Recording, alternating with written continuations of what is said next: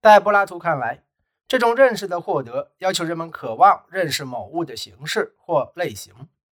柏拉图在《理想国》中描述向真正知识攀登时，用了一个现在很有名的形象来说明怎样达到顶峰。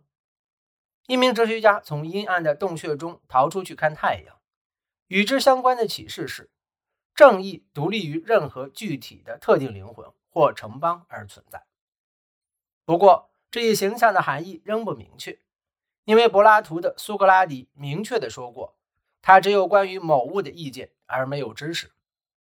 在后来一段提到洞穴形象的文字中，他让虚构的苏格拉底坚称有某种可以看见的东西，但他是否果真像看到的那样，则不能仅仅通过理性推理加以证明。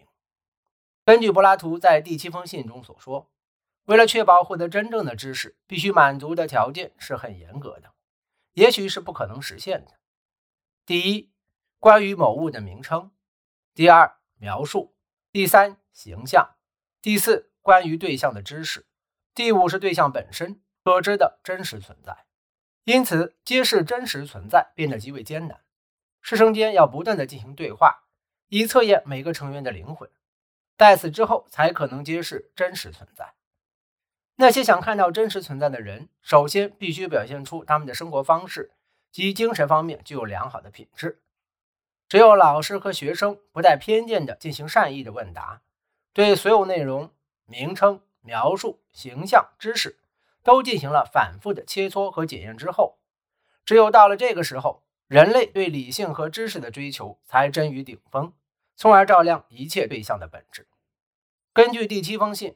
柏拉图所说的这种照亮，无法以言语充分表达。在辩证的概念思维之外，还有一种只能借助灵魂的转变或转化方能实现的启示。我肯定没有写过关于这个主题的书，今后也不打算这样做，因为这种学说是无法像其他学问一样见之于文字的。倒不如说，要熟悉它，就要师生间长期进行切磋琢磨，念念不忘这一主题，然后终有一天。它就像突然迸发的火花，在灵魂中生成，并立即成为不证自明的东西。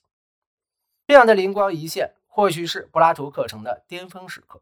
他的文字深刻地影响了后来的许多神秘主义者，但大多数学生的时间还是花在了学习如何定义事物上，并且常常在好奇的旁观者面前。在伊壁克拉底现存的喜剧片段中，我们有幸一瞥学员内的生活。在泛雅典娜节上，我看到了柏拉图学员体育场内的一些男孩，并耳闻目睹了他们的一些不可名状的怪事。这些男孩正在对自然界进行定义和区别，试图区分动物习性、树的性质以及蔬菜的种类。他们在人群当中摆上一只南瓜，并研究它是什么品种。一开始，他们全都默默地站着，不时弯下腰去考察一段时间，然后。当他们仍在弯着腰考察时，突然有一个男孩说：“它是一种圆形蔬菜。”另一个说：“它是一种草。”还有一个则说：“它是一种树。”在场的一位西西里岛医生听到这些讨论，不禁勃然大怒。但柏拉图丝毫不为所动，亲切地告诉他们：“再从头试着定义它的种类。”他们就继续开始定义。学员的课程本身当然并非目标。辩证考察只是一种臻于至善的途径。为了达到这一目标，柏拉图不仅讲授理论，也在实践中以身作则地教育学生。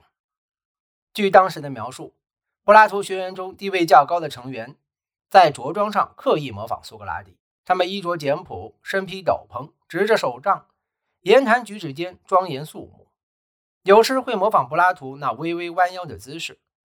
或是他沉思冥想时双眉耸立的皱眉姿态，但最重要的还是就观念加以辩论，因为柏拉图乐于与哲学友人一起自由地追求智慧。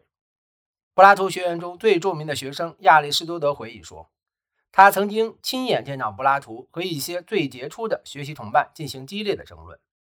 在这方面，柏拉图学研与毕达哥拉斯社团截然不同。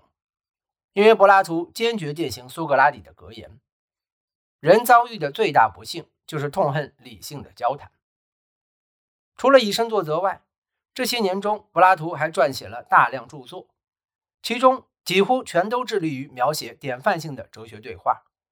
这些著作显然是课程的一部分，因为柏拉图似乎曾向朋友和追随者们大声诵读他的对话。学院图书馆中也存放了大量书籍。根据色拉西洛斯在一世纪时建立的柏拉图真作目录，柏拉图著作包括十三封信和三十五篇对话，其中大部分共二十篇是苏格拉底对话记录，记载了这位最为柏拉图所敬重的英雄的戏剧化对话。